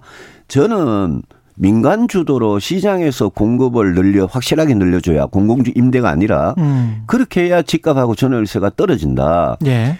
국민이 진짜 원하는 거는 내 집 마련의 기회를 갖게 해달라. 음. 그렇게 하면 집값을 안정시키고 대출 규제나 여러 가지 세금을 낮춰주고 이렇게 해야 그 내 집 마련의 사다리를 타고 올라갈 수 있거든요. 그 이재명 지사, 이재명 후보의 그 부동산 해법은 예. 실패한 문재인 정부의 부동산 정책을 오히려 답습하고 강화하는 거 아니냐. 음. 그런 생각에서 정책적으로는 저하고 성장이든 부동산이든 굉장히 좀 이렇게 극과 극에 있다 음. 말씀을 드리고 싶네요. 좀 요약을 해보면 국가 주도 대 민간 주도 그렇습니다. 이게 다른 예. 다르거 시장을 시장의 원리, 시장의 기능을 적절히 활용하면서 예. 국가가 개입을 꼭 해야 되는 부분만 해야 되는데 음. 해법이 너무 국가 의존이다. 예. 그 해법은 통하지 않을 거다라고 보는 거죠. 그러면 그 같은 연장선상에서 전국민 재난지원금 적극 추진하겠다는 이 부분도 아, 제가요 예. 어제 홍대 앞에 갔었는데 예. 그 무슨 빈대떡 하시는 가게 사장님이 음. 어제 하루 종일 매상이 테이블은 제로고 음. 배달이 2만 8천 원 딱 한 건 계시더라고요. 그래서 이게요. 어, 예. 자영업자, 소상공인, 저소득층, 빈곤층, 실업자 이런 분들이 지금 음. 삶의 벼랑 끝에 몰려 있는데 왜 이재명 후보님은 자꾸 전 국민 또 경기도지사 시절에는 전 도민 예. 왜 전체한테 똑같이 주는 재난지원금이다 기본소득이다 이런 거를 주장하시느냐. 음. 그래서 저는 오히려 이런 분들이 정말 주- 서민들 어려운 분들을 위하는 정당이 맞느냐 음. 저는 근본적인 의문이 드는 겁니다. 그 돈 있으면 어려운 분들 몇 번 도와드릴 수 있는 돈 아니냐 예. 이런 생각이 드는 거죠. 예. 지금 그 공, 이 경선 과정은 서로 이제 비방전이랄지 그 다음에 무슨 뭐 문자 논란이랄지 여러 네. 가지가 있지 않습니까? 네네. 특히 이제 윤석열, 홍준표 후보 간의 불법 선거 운동 논란은 계속되고 있는데요. 이런 부분들은 나중에 굉장히 좀 부담으로 작용하지 않을까요? 누가 뽑혀도? 예컨대 부정선거 또 공천 협박 어, 이런 부분은 예. 저는 당 지도부와 선관위가 이거는 끝까지 조사해서 음. 밝혀 밝히고 책임을 물어야 된다고 생각합니다. 예. 저는 뭐 줄 세우기, 공천 협박 이런 거는 정말 구태 중에 구태거든요. 음. 그래서 이게 사실인지 아닌지 그, 그 여부를 두고 서로 싸우고 있으니까 예. 이런 거야말로 당 지도부가 뭐 합니까? 이런 거를 어, 조사해서 책임을 물어야죠. 저는 굉장히 혼탁한 선거가 됐다고 봅니다. 그 윤석열 후보 관련해서는 5.18 아까 말씀하셨는데 네. 그 전두환이 뭐 5.18과 쿠데타만 빼고는 다 잘했다. 치명적인 예. 실수를 한 겁니다. 예, 정치는 잘했다. 이렇게 이야기를 했다가 개사관 논란이 있었다가 예. 홍, 윤석열 후보를 공개적으로 지지하고 있는 당국대 서민 교수가 또 홍어 준표 그것도 정말 있을 수 없는 발언이죠. 근데 이게 왜 홍 어가 왜 홍준표에 왜 홍어가 홍 홍에 아유. 다른 것도 많이 붙는데 홍주도 있고 아유, 뭐. 저 홍씨라고 예. 그렇게 말장난을 한 모양인데 예. 아 저희 당이요. 예. 5.18에 대해서 진정성 있게 사과를 하고 반성을 하고 음. 그동안 굉장히 오랫동안 노력을 해왔는데 예. 아니 당 밖에서 들어온 후보 후보가 몇 달 만에 5.18에 대해서 12.12에 대해서 이렇게 망언을 하고 그 캠프에 있는 사람들이 이렇게 제가 뭐 입에 담기도 그런 그런 용어로 호남을 비하하는 발언을 하고 이거는 저는 정말 해당 행위라고 봅니다. 예. 이런 이런 리스크가 있는 후보를 가지고 어떻게 본선을 이기려고 하는지 이해가 안 되는 거죠. 근데 김종인 전 비대위원장은 그런 어떤 국민의힘의 행보에 앞장서셨던 분이란 말이죠. 그렇죠. 예. 이른바 본인이 이제 서진 서진 정책. 예, 본인이 예. 5.18 민주화 묘지에 가서 무릎 꿇고 음. 사과하신 분 아닙니까? 근데 왜 윤석열 후보를 지지하는 듯한 뉘앙스를 예. 그것도 참 어른스럽지 못한 불공정한 처신이고요. 예. 그 본인 스스로 비대위원장 시절에 5.18 민주화 묘지에 가서 무릎을 꿇고 음. 사과를 하는 그런 모습을 보여주신 분인데 음. 이렇게 호남 비하를 하는 후보 그 캠프 그렇게 어떻게 경선을 며칠 앞두고 도울 수 있는지 저는 뭐 이 경선 여부를 떠나서 예. 매우 부적절하고 불공정한 처신이었다고 생각합니다. 그건 당의 애정이 있고 어른으로서 할 일이 아니라고 봅니다. 근데 지금 이제 11월 4일이고 5일이면 끝나게 되고요. 그렇습니다. 근데 이제 그, 아, 경선 중간에 광주를 갈 것처럼 보도가 됐다가 아닌 것 같아요. 예. 윤석열 후보 같은 경우는. 이게 예. 일정을 미룬 거는 어떻게 보시나요? 뭐 자신이 없었겠죠. 갈, 예. 갈 용기가 없었겠죠. 그래서 뭐 어, 아니, 윤 후보가 이번 경선에서 안 되더라도, 음. 어, 본인을 위해서 그 부분은 정리를 예. 분명히 하고 진정한 사과를 하는 게 음. 맞다고 생각을 합니다. 음. 그리고 또 제가 후보가 되더라도 그 부분에 대해서는 광주 또 전남 호남 호남인들에게 어, 분명한 후보로서 입장을 밝히는 게 옳다고 봅니다. 예. 그리고 국민의당 안철수 대표가 또 이제 공식 출마 선언을 하셨습니다. 네. 관련해서 이제 이준석 대표는 손을 잡지 않는 게 낫다는 식의 발언을 지금 한두 차례 한 것 같아요. 예. 어떻게 보세요? 저는 제가 후보가 되면 단일화 음. 바로 추진하려고 그럽니다. 아, 저는 예. 안철수 대표와 안철수 대표를 제가 겪어본 사람이고요. 예. 제가 안철수 대표와 참 뭐 솔직히 애증의 관계가 있다고 스스로 이야기를 합니다만. 애증의 관계. 예. 예. 근데 그런 개인적인 감정 다 떠나서 예. 내년에 정권 교체를 하기 위해서는 안철수 대표는 분명히 지금은 야당 후보로 인식이 되어 있는 분이거든요. 예. 그러니까 제가 후보가 되면 안 후보하고 자, 이 단일화에 대해서 진지한 협상을 다시 하자. 음. 아, 원하는 거 저는 어지간한 뭐 공정한 조건이면 다 들어줄 거고요. 예. 안 후보가 지금 아, 국민의힘 후보가 누가 되면 양보하라 이러던데 예. 그거는 억지고 또 뭐 국민의힘 후보들을 예. 뭐 강요로 쓸 거를 뭐 검토 중이다 이런 그, 그런 거는 서로 예. 결례고 예. 그런 거 말고 진지하게 음. 우리가 정말 정권 교체를 위해 손을 잡자. 음. 그리고 뭐 공정한 룰로 단일화를 네. 하자. 저는 그렇게 하는 게 맞다고 생각하고 이준석 당대표하고 이야기를 안 해봐서 모르겠지만 이준석 당대표가 다른 생각을 갖고 있으면 제가 후보가 되면 이준, 이 대표하고 이야기를 해서 음. 그 부분은 당내 어떤 컨센서스를 좀 이루어 나갈 필요가 있다고 봅니다. 홍준표, 윤석열, 원희룡에게 없는 윤희, 유승민에게만 있는 어떤 본선 경쟁력을 좀 말씀을 해 주십시오, 마지막으로. 어, 제가 일, 일경 삼검이라고 그랬는데요. 예. 그세 분의 검사 출신 후보들하고 제가 저한테는 경제가 있죠. 전, 너- 너- 저는 그러네요. 아, 다 정말 검사 출신이네.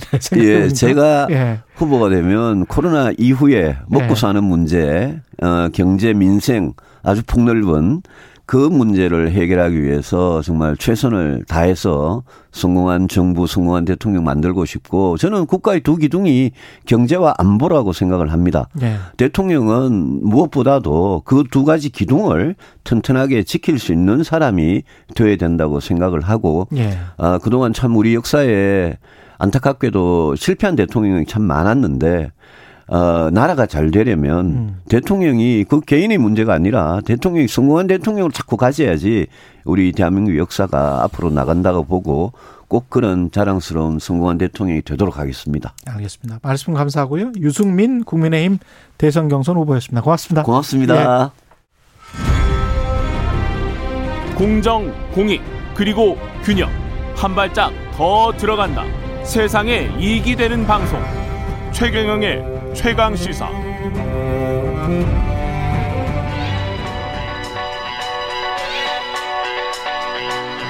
최강 시사. 전민기의 눈. 네, 한국인사이트 연구소 전민기 팀장 나와 있습니다. 안녕하십니까? 네, 반갑습니다. 전민기입니다. 예, 전민기의 눈 시작하겠습니다. 단계적 일상 회복, 네. 뭐 with 코로나라고 하는데 이거 이것도 콩글리시라며요. 그렇죠. 그래서 단계적 일상 회복입니다. 네. 예. 그 국민들 인식을 빅데이터로 한번 알아보겠습니다. 네, 언급량이 이제 어 지난 일요일부터 쭉 봤더니 예. 한 3일 사이에 8만 5천 건 정도 예, 아. 나왔어요. 그러니까 이게 뭐 많은가 많은 적은가 거는 아니네. 예, 왜냐면? 예. 그 코로나가 한 달에 많을 때는 막 120만 건까지 그렇죠, 그렇죠. 나왔었거든요. 예. 그러니까 이 with 코로나 뭐이 단계적 일상 회복 사실은 일상생활에서 이거를 표현을 많이는 안 하세요. 그냥 음. 이제는 함께 가는구나. 이제는 일상적으로 받아들이시고 계신 상황이고요. 예. 그러니까 with 코로나를 쓸 때는 좀 특수한 상황일 때 좀 많이 쓰시는 것 같고요. 그래서 이 언급량은 뭐 앞으로는 좀 더 늘어날지 추이는 좀 지켜봐야겠는데 제 개인적인 예상으로는 좀 더 줄어들지 않을까 예, 생각을 해봅니다. 조금 줄어들지 않을까. 예. 예.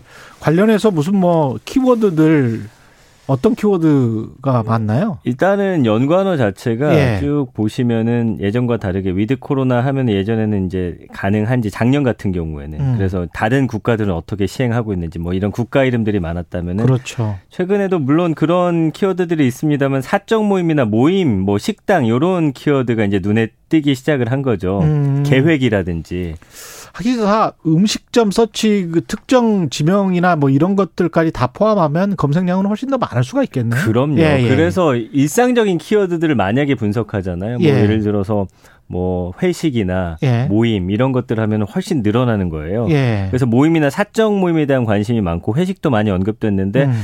모임하고 사적 모임 제가 언급량 봤더니 한 달간 25만 9천 건 정도 음. 작년 같은 기간 대비해서 31% 증가를 했고요.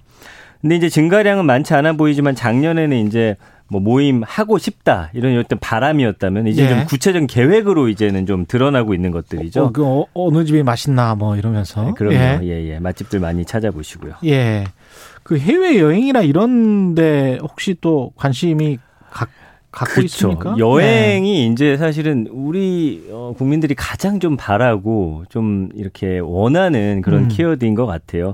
그래서 해외 여행 같은 경우는 작년 동기간 대비 한 26% 증가해서 언급량이 4만 9천 건이니까 많지는 않은데 서서히 증가하는 추세. 그 이제 재밌는 거는 그 국가 순위예요. 국가 순위. 그러니까 언급이 가장 많이 되는 곳. 주로 이제 가고 싶다, 갈 계획이거나 예전에는 이제 갔다 온 곳들 올리실 거 아니에요. 예. 이게 코로나 이전하고 완전히 바뀌어 버렸습니다. 어떻게 바뀌었습니까? 그 1위가 지금은 하와이고 하와이. 예, 2위가 괌, 3위가 사이판, 다 쉬고 싶구나. 예. 다 쉬고 싶은 거야. 예. 그리고 4위가 예. 스위스, 5위가 그리스인데 예. 쉬고 싶다도 많고 예. 자가격리 면제 국가들 위주로 아. 순위가 좀 형성이 되더라고요. 하와이, 괌, 사이판. 예. 예. 가고 자, 싶다. 그렇죠. 근데 이제 이 가고 싶다. 가고 예. 싶다가 이거는 좀 더 구체적이라고 보셔야 될 것 같아요. 왜냐하면 예. 갈수 있는 곳들을 지금 많이 언급하고 계시다라는 거거든요. 예. 스위스는 좀 추울 것 같고 그리스도 가고 싶다. 그렇죠. 그죠? 예. 코로나 19 이전에는 어떤 나라들을 가고 싶어 했습니까? 그때는요, 이제 뭐 예. 갔다 온 사진들 뭐 올리고 하시니까 예. 일본, 베트남, 태국, 괌, 홍콩. 아, 아시아권 국가가 많았어요. 아시아권 국가의 가성비 좋고 그렇죠. 가서 뭐 사진 찍기 놀이하고 뭐 이렇게 할수 있는 곳들이 많군요. 그 예. 예전에 코로나 이전에는 주말 껴가지고 뭐 예. 휴가 하루 정도 낸 다음에 3박 4일, 4박 5일 코스 정도로 예. 말씀해 주신 대로 가성비로 많이 떠났기 때문에 예. 이런 것들이 좀 많이 바뀌어 있고 감성어 보시면 가장 큰 게 역시나 가고 싶다. 아. 예요. 중간에 크게 자리 잡고 있다는 거 언급이 많이 되고 있다라는 예. 거거든요.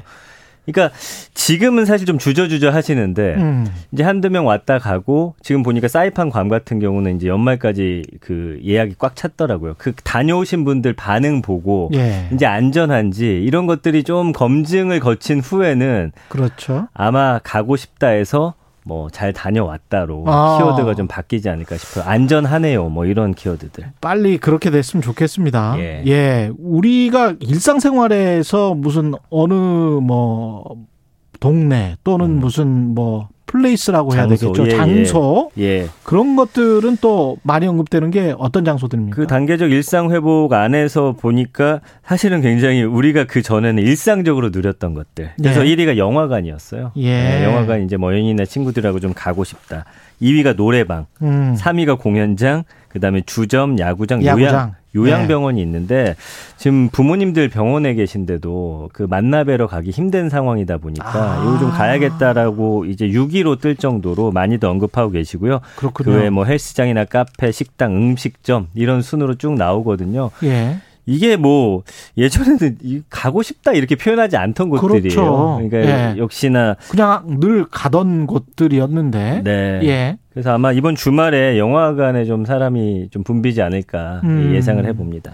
이게 감성어를 살펴보면 네. 사람들이 단계적 일상 회복에 관해서 긍정적입니까 부정적입니까? 일단 56대 40으로요 긍정적인 반응이 많습니다. 예. 그래서 굉장히 좀 기대라든지 음. 뭐 최고 뭐 하고 싶다 기대하다 완화되다 힘내다 이런 단어들 사이에 역시나 우려 뭐 지금 코로나 확진자 조금씩 늘어나는 거에 대한 어떤 좀 걱정들도 당연히 하고 계시고요. 그렇죠. 그러니까 이게 기대하는 마음 반, 음. 걱정되는 마음 반이신 것 같아요. 그러나 일단 우리의 생활은 키워드들로 보시면 예전으로 좀 돌아가기 위한 그 조금 약간 움직임들을 하고 계시다라고 볼 수가 있을 것 같아요. 걱정해서 될 일이면 걱정할 필요가 없어요. 예. 예, 걱정 한다고 해서 코로나가 걸리지 않으리라는 법이 없잖아요.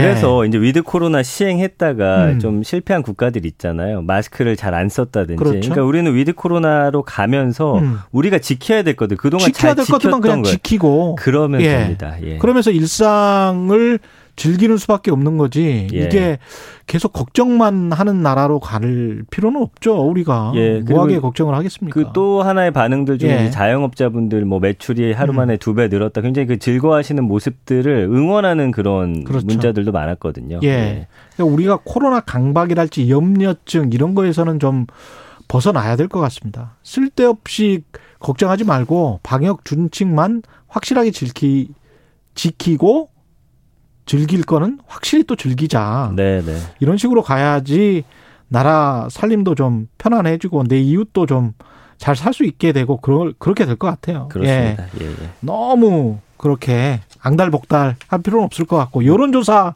데이터도 좀 소개를 해주시죠. 네, 이게 예. 이제 단계적 일상 회복이 시작되면서 KBS하고 서울대 보건대학원이 여덟 번째 공동 여론조사를 했더라고요. 그래서 단계적 일상 회복에 대해서 시민들은 그 방향으로 가야 한다는 의견이 40%가 넘었고요. 음. 또 보통이라는 응답까지 합하면 반대 의견의 두 배가 넘더라고요. 결국에 국민들도 가야 된다 이 방향으로. 예, 우리 경제도 살려야 되고 주변의 이웃들 함께 살아가야 된다. 그리고 거리두기에 대한 피로감, 경제적 어려움을 좀 주된 이유로 꼽았습니다.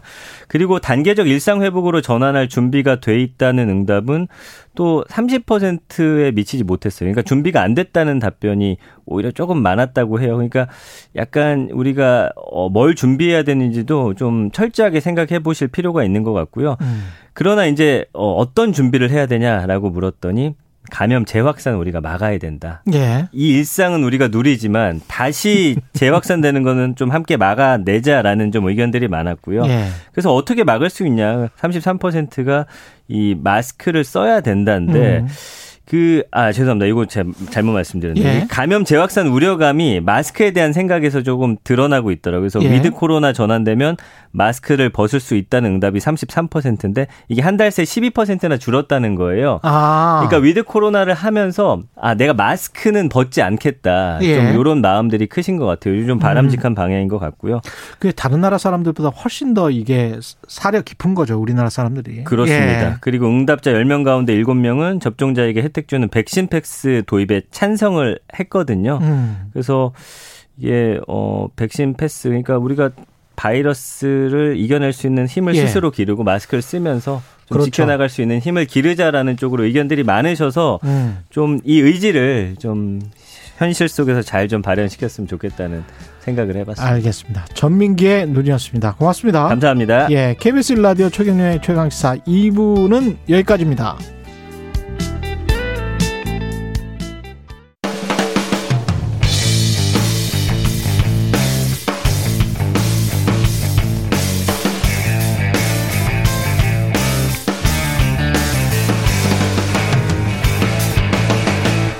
최경영의 최강 시사.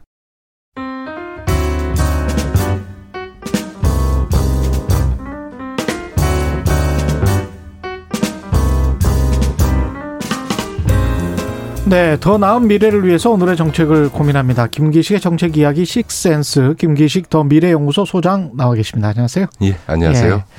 비트코인이 다시 상승세인가 보네요. 네, 네. 예. 이거 언제까지 갑니까? 무슨 저 지난달 40% 네, 네, 네. 넘게 올랐다는데요? 네, 뭐 왜 오르냐 그 사람들이 네. 묻는 사람들이 많은데 예. 이유가 없죠, 그냥. 이거 그 무슨 얘기냐면 예. 이건 그냥 머니 게임입니다. 아, 그러니까 실제로 몇 차례 제가 말씀드렸지만 예. 그 가상 자산 그 중에서 그나마 비트코인이 그래도 글로벌리 가장 변화돼 있는 음. 가상 자산인데 이게 무슨 그 화폐를 대체할 가능성은 그 0%인데 통화. 통화를 대체할 가능성 예. 그럼에도 하는 거는 그 지금 현재 그 전 세계적으로 벌어지고 있는 자산 버블의 한 현상으로밖에 이해될 수 없는 거죠. 그리고 음. 지금 이렇게 보시면 됩니다. 그러니까 미국이 지금 테이퍼링이 예고돼 있고 내년에는 금리 인상까지 갈 것으로 보여지는데 예. 그러면 이제 당연히 주- 주식 시장이 이제 하락 조정기에 들어가야 되거든요. 근데 지금 미국 증시가 지금 역대 최고점을 찍고 그렇죠. 있거든요. 예. 무슨 얘기냐면 이제 본격화되는 어이 테이퍼링과 이 금리 인상 등을 통해서 자산 버블이 꺼지기 직전에 음. 이게 마지막 이제 마지막 머니 게임이 불꽃이다? 벌어지고 있는 거거든요. 그래서 지금 미국 증시가 저렇게 사상 최고점을 찍는 것을 어, 정상적으로는 사실은 설명하기가 어렵습니다. 음. 그러니까 그런 것처럼 어, 비트코인도 사실은 어, 작, 연, 작년 연말 고점 대비 올해 반토막 났다가 그게 지금 다시 40% 오른 거거든요. 예. 아, 그러니까 그런 이제 자, 자본시장 안에서의 마지막 이 머니 게임이 시작됐다 이렇게 보는 게 저는 맞지 않나 싶습니다. 이게 비트코인이 근데 어제 기준으로 7,412만 원, 6만 네. 6, 6만 3천 달러 선에서 거래가 됐다는데 작년 말에는 8천만 원이 넘었죠. 네. 예, 작년 말에는 8천만 원이 음. 넘었고 그랬다가 폭락했다가 다시 그렇죠. 내려오는 거죠. 8천만 원이 넘었다가 4천만 원 이하로 내려갔다가 예. 다시 7천만 원으로 올라온 거죠. 그러니까 이게 얼마나 위험한 자산인지가 확인이 되는 거죠. 근데 이제 사람들 계속 투자를 하면서 또 시장에서는 뭐 아, 이렇게 되면 뭐 10만 달러 한번 또 찍겠네. 뭐 이런 이야기 하잖아요. 네, 네, 네, 네. 이것 도 뭐랄까 환상일까요, 그냥? 아니 단기적으로야 머니 게임장에서 10만 달러 못 찍을 이유도 없겠죠. 그러나 이제 단기적으로야 주식 시장에서 주가를 예측하면 신도 못하는 거다. 그렇지. 주가 예측은 이런 말이 네. 있는 것처럼 단기적으로는 그럴 수 있을지 모르지만 장기적으로 비트코인이 계속 그 수준에서 더 상승할 수 있느냐? 저는 뭐 그거에 대해서는 뭐 극히 회의적이고요. 몇 년 전에 가령 100달러나 1000달러에 샀던 사람들이 분명히 있을 거란 말이죠. 근데 그 사람들 중에서 아직 아직도 60배, 70배 올랐는데 가지고 있는 사람들이 있을까? 그것도 참 궁금하네요. 글쎄요, 뭐 이- 네. 아주 극소수는 있겠지만 대기에는 그 사고 팔고 하면서 사실은 비트코인을 통해서 돈을 번 사람보다는 돈을 잃은 사람이 훨씬 많을 겁니다. 100달러에 워낙이 샀던 사람들은 지금 600배, 700배 보는 거 아니에요? 옛날에 삼성전자 주가가 저 3만 원일 때가 있었습니다. 그때 예. 그때 따지면 100배 이상 올랐으니까 그렇죠. 그러니까 그런 거하고 좀 다른 거죠. 그러니까 예를 들어서 이렇게 유동성이 큰 어, 가격 가격의 유동성이 큰 자산은 결론적으로 보면은 버는 사람보다는 잃는 사람이 훨씬 많아집니다. 근데 이제 미국이 기축통화를 가지고 있는 미국 달러를 보존해야 되는 미국의 스탠스 입장이 가장 중요할 것 같은데 이걸 법정 화폐와 가치가 연동되는 stable coin을 은행처럼 규제해야 한다. 예, 예. 이거는 어떤 뉘앙스인가요? 아니 그러니까 이제 그게 예. 그 법정 통화와 연계가 되면 네. 이게 영향을 미칠 수 있으니까 예. 당연히 규제를 해야 되는 문제가 생기는 거죠. 그러니까 음. 지금은 어 이게 어쨌든 현실적으로 지금 과세를 예정하고 있고 혹 우리나라는 과세를 예정하고 있고 전 세계적으로는 과세 대상이 되고 있는 자산이고 예. 그 자산에 있어서의 어쨌든 가치가 올라가고 그 투자자들이 늘어나게 되면 당연히 그거에 대한 일정한 규제, regulation이 가해질 수밖에 없는 거거든요. 음. 이제 그런 맥락으로 이해하시면 되는 그런 거죠. 맥락일 뿐이다. 네, 이거를 네, 네. 규제를 한다고 해서 이걸 규제를 하니까 공식화가 된 것이고 네, 네. 공식화가 됐으니 아마 곧 있으면 뭐 또 공식화 화폐처럼 될 수도 있다. 네, 네, 네. 이런 이제 논리를 가지고 있는 사람들이 네, 있거든요. 네. 그러니까 건 우리나라에서. 벌어진 거하고 똑같은 거죠. 가상 예. 그 자산에 대해서 이게 법적으로 정의하지 않은 상태에서 지금 오- 이번에 9월 24일 날그 특정 금융정보법 개정을 통해서 예. 거래소 정리를 했지 않습니까? 예, 지금 예. 그런 것처럼 이게 그 법정 화폐는 인정을 안 했는데 실제로 사람들 간의 거래가 발생하고 있고 음. 그것으로 인해서 굉장히 위험하거나 혹은 위법한 어, 행위들이 발생하고 있는데 그걸 규제 안 할 수도 없는 거거든요. 그러니까 일정하게 현실에 존재하는 것에 대한 어쨌든 규제는 를 해서 음. 그 위험성을 통제하는 그 정도일 조치는. 안 할 수 없는 거죠. 그럼요. 적극적으로 이거를 화폐로서 인정하면서 정부 각국 정부가 이렇게 나설 이유는 없다. 정부 차원에서 그럴 일이 예. 가능, 발생할 가능성은 0%다. 예. 그러니까 예를 들면 민간에서 벌어지는 그러니까 미국 같은 경우는 시- 미- 민간 시장에서 벌어지는 일에 대해서는 더- 더군다나 이런 자본 시, 시장에서 음. 벌어지는 일에 대해서 별로 그렇게 그뭐 아예 금지하거나 이런 행위들을 하지 않거든요. 그렇죠. 다만 예.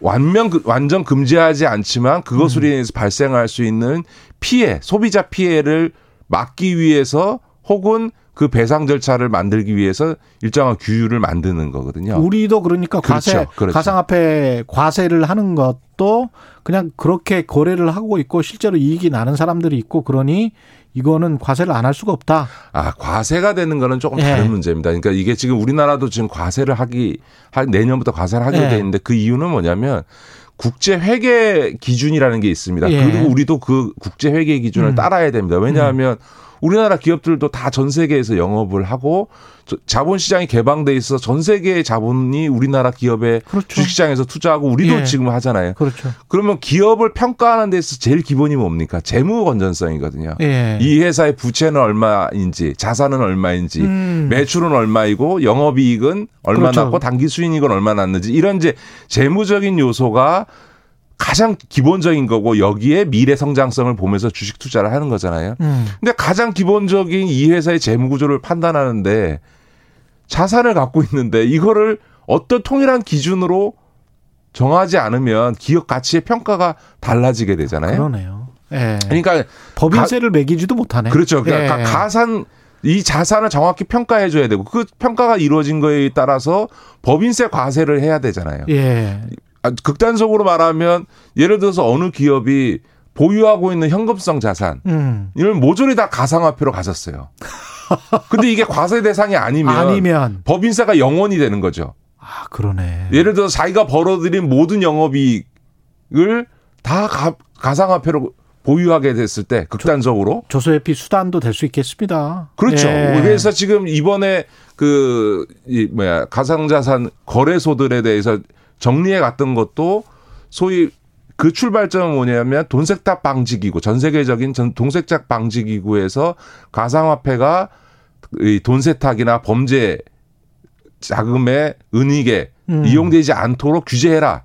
라고 정하고 우리도 거기에 가입돼 있으니까 그 기준을 따르면서 가상화폐 거래소들에게 실명 확인된 계좌로 한정해서 거래해야 되니 등록해라.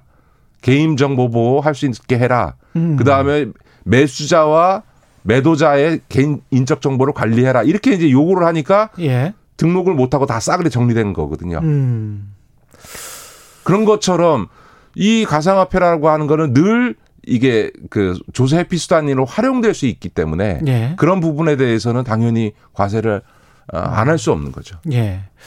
그 요즘 뭐 개가 많이 논란이 되고 있습니다만은 반려동물 관련해서 그 보험에 어떤 변화가 옵니까? 반려동물 보험 같은 거에? 아니 우리나라는 예. 반려동물인이 지금 한 1,500만 되고요. 그렇죠. 아마 저, 도 시민운동을 했습니다만 예. 지금 가장 활동적인 커뮤니티는 반려동물 커뮤니티가 예. 가장 강아지 활동- 고양이. 예. 그렇죠. 근데 이제 그런 반려동물인들한테 뭐가 제일 불만이냐라고 음. 물으면 거의 대부분이 반려동물 병원 내려갔을 동물병원. 때 예. 예. 이- 첫 번째는 너무 비싸고 두 번째는 똑같은 치료를 하는데 예를 들면 중성화 수술을 하는데 A 병원 가격과 B 병원 가격과 C 병원 가격이 다 달라서 심지어는 두 배, 세 배 이상씩 차이가 나는 말대로 음. 수의사가 부르는 게 가격인 이런 이제 동물병원 진료비에 대한 불만이 가장 크죠. 그러니까 어떻게 보면 같은 수술이라도 사람한테 하는 수술보다 더 비싸다며요. 훨씬 비싸죠. 그러니까 예. 예를 들면 사람은 우리나라 사람은 건강보험이 있으니까 보험이 커버해줘서 예. 실제로는 저도 뭐 1년에 쓰는 그 제 저를 위한 그다음에 네. 저의 배우자를 위한 의료비보다 저희가 지금 있어요? 강아지를 둘을 네. 키우는데 강아지 얘들한테 들어가는 병원비가 훨씬 많습니다. 아 그렇군요. 10배 이상 들어갑니다. 사실 별로 둘 다 아프질 않아서 예. 그냥 별로 이용 안 하니까 10배 음. 이상 들거든요. 그러면 쉽게 생각할 수 있는 게 그럼 반려동물도 보험하면 되지 않냐. 음. 라고 하- 하실 텐데 이게 제대로 안 됩니다. 왜요? 보험을 하려면 예. 보험 요율을 계산해야 되잖아요. 그렇죠. 그 얘기는 무슨 냐 보험사 입장에서는 음. 통계를 내야 되거든요. 그렇죠. 강아지가 병에 걸릴 확률, 그 병에 걸렸을 때 그렇죠. 어느 병원에 갔을 때는 얼마가 든다가 정해져 있어야 된단 말이에요. 수가가 정해져 있어야 되잖아요. 음. 그래서 그리고 뭐 A라는 병에 쓸개골이 문제가 음. 생겼을 때 수술하면 얼마의 비용이 들어가는 거다가 예측이 돼야 그렇죠. 보험료를 얼마를 거둘지 산정이 안 되는구나. 그렇죠. 보험 요율을 계산하려면 건강 보험률이 가능한 건 뭐냐면 예. 뭐 어느 병원을 가더라도 종합병원을 가든 저 동네 병원을 가든 우리 국민들께서 보시면 자기가 내야 될 병원비가 다 정해져 있잖아요. 그래서 그걸 그 수가라고 하거든요. 그렇죠. 그래서 사람의 진료와 관련해서는 표준 수가라고 해서 각 질병마다 혹은 의료 행위마다 이거는 얼마로 한다라고 하는 게 정해져 있어요. 예. 근데 동물병원은 그게 없어요. 그냥 수의사가 부르는 게 가격이에요. 그러다 보니 보험회사 입장에서는 똑같은 병을 걸린 강아지가 만 마리가 생길 확률이 있다. 천, 백만 마리 자기한테 가입돼 있는 동물 반려동물이 백만 마리인데 음. 그 중에서 이 병은 만 마리가 걸려 1%가 걸릴 확률이 있다고 하더라도 그까지는 계산이 나오는데 예. 이만 마리가 받에게 나갈 진료비가 얼마인지를 계산할 수가 없는 거죠. 어. 병원마다 가격이 다 다르고. 그러면 계속 이 상황으로 나, 놔둘 수밖에 없어요? 그렇죠. 아니 그래서 이제 거- 반려동물 병 보험이 예. 부분적으로는 있습니다. 예. 근데 대개 커버리지, 그러니까 보험이 주는 범위가 굉장히 제한적이어서 음. 실제로는 그 반려동물 범- 보험에 가입해도 별로 혜택을 못 보는 거죠. 그 다음에 그 반려동물 보험을 회피하는 저 수- 동물병원들도 많기 때문에 별로 혜택이 없는 거예요. 그러려면 이게 어떻게 해야 되냐?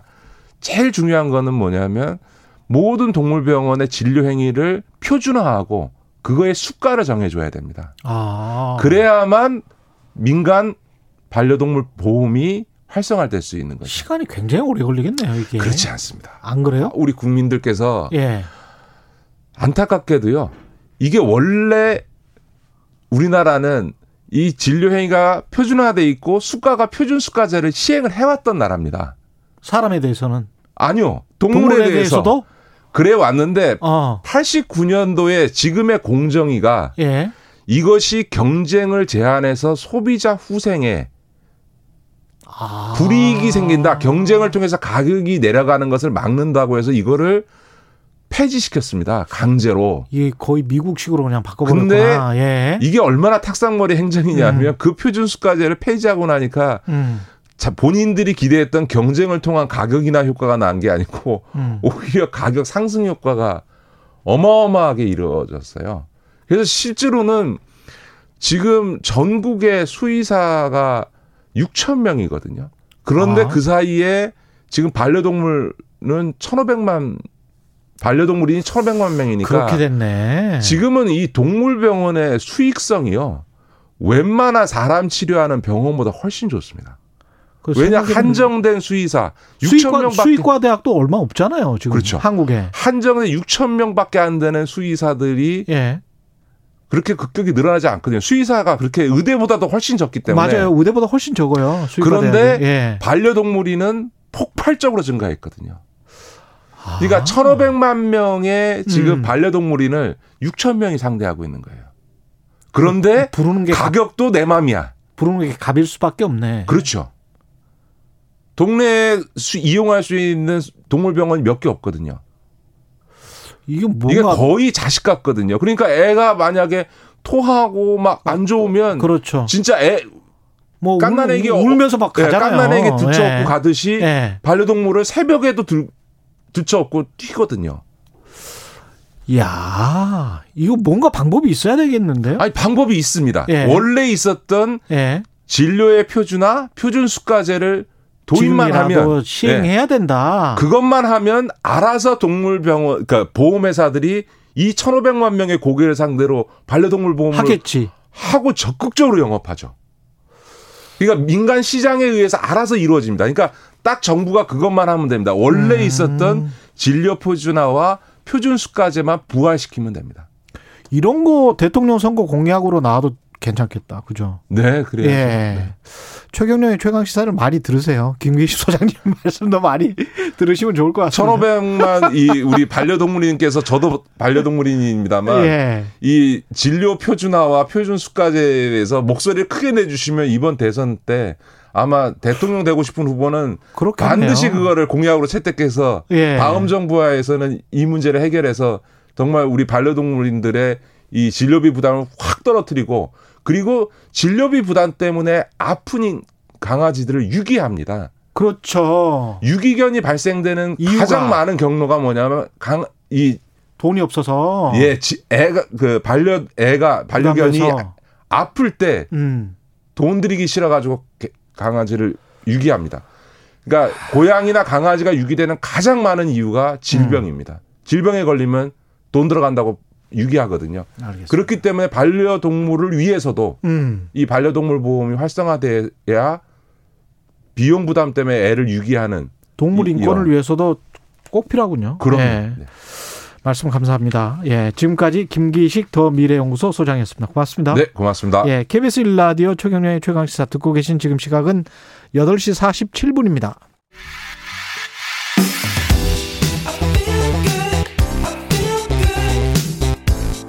세상에 이익이 되는 방송 최경영의 최강 시사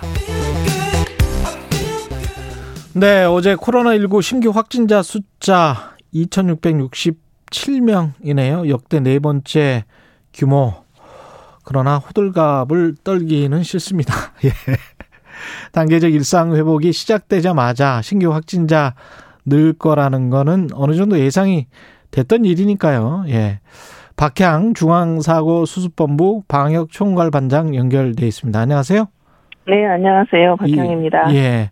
꽤 많이 숫자는 증가했는데 이게 네네. 방역 수준 낮아지고 사람들이 아무래도 뭐 활동이 많아져서 영향을 미쳤다고 봐야죠. 그렇습니다. 음. 이제 저희들이 단계적 일상 회복 이행되기 11월 1일 전부 전에도 조금 사적 모임 완화됐잖아요. 예. 뭐또 그래 미접종자 숫자도 좀 완화됐고 그런 음. 것이 좀 반영됐을 거고 또 이제 주말 숫자 뭐 감 감 감소 효과가 이제 좀 되게 화요일 수요일에는 아, 없어지거든요. 그렇죠, 런 그렇죠. 영향 함께 있는 것 같고 예. 이제 11월 이후 완화된 부분도 이제 앞으로 좀 그 또 반영이 될 거기 때문에 아마 예. 이런 증가세는 지속될 것 같습니다. 궁금한 게 시- 이게 신규 확진자 중에서 미접종자하고 접종 완료자의 비율이 어느 네네. 정도 됩니까? 미접종자가? 지금 저희들이 최근 이제 8주 간격으로나 이제 누적 숫자 중에 비율을 계산을 해보거든요. 예. 그래서 가장 최근 걸로 지금 보면 8월 29일에서 2, 10월 말경까지 해서 최근 8주간으로 보면 예. 지금 확진자 중에 미접종군이 한 56% 정도. 56%? 예. 네, 그다음에 불안전 접종, 그러니까 1차만 맞은 사람들이죠. 아, 예. 그게 한 22%, 22.5% 정도 되고요. 아. 그다음에 접종 완료자 중에 이제 된 게 22% 정도 됩니다. 아, 그렇군요. 네, 그럼 이제 접종 이제 완료자들은 돌파 감염이라고 봐야 되는 그렇죠. 거죠? 그렇게 보는 거죠. 그래서 어. 아무래도 이제 불안전 접종이 됐든 완전 접종자든 접종자 숫자가 이제 늘어나기 때문에 예. 아, 접종자 중에 돌파 감염 숫자 비율도 좀 늘겠죠. 그래서 이런 비율은 좀 증가하지만 여전히 미접종군을 중심으로 주로 많이 확진자가 발생하고 있, 있습니다. 앞으로 전망은 어떻습니까? 확진자가 더 늘 수밖에 없는 상황인 거죠? 그렇죠. 먼저 이런 그 이행 단계 완화한 선, 선행 국가라든지 또 바이러스 특성이라든지 이런 것도 더군다나 요즘에 돌파 감염도 있고 하기 때문에 예. 당분간은 뭐 숫자는 좀 더 늘 거라고 생각하고 있습니다.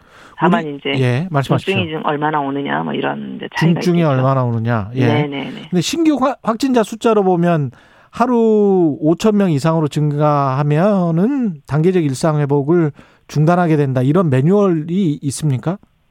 아직은 이제 저희들이 비상 계획이나 이런 거는 당연히 준비를 해야 되는데 예. 뭐 확진자가 5천 명이 늘었다 그래서 다, 다 바로 중단한다 이런 건 아니고요. 아. 저희들이 아까 말씀드린 대로 이거 돌파 감염의 수, 수준 그다음에 또 우리가 확진자 중에서도 또 위중증으로 가는 경우도 미접종군에서는 한 68% 정도가 미접종이고요. 예. 완전 접종에서는 막 20% 이하예요. 그렇기 예. 때문에 실제 이제 중환자가 예를 들어서 접종군을 중심으로 더 확진자가 많이 생겼다 돌파가 더 비율이 높아진다 그러면 위중증은 떨어지겠죠. 그렇죠. 그러니까 예. 위중증 환자가 또 얼마나 많이 늘었냐, 그 다음에 음. 우리 병상이 얼마만큼 그거를 좀 감당을 해내느냐 이런 것들까지 고려를 할 거예요. 근데 음. 아무래도 숫자가 급증하거나 많이 늘면 위중 환자도 좀 늘겠죠. 그래서 이제 숫자도 정도 보지만 음. 그 위중 환자라든지 또 우리- 의료 시스템의 역량 이런 것까지를 종합적으로 검토할 겁니다. 지금 현재 상황은 어떤가요? 위중 환자 숫자나 병상 가동률은 괜찮은 겁니까?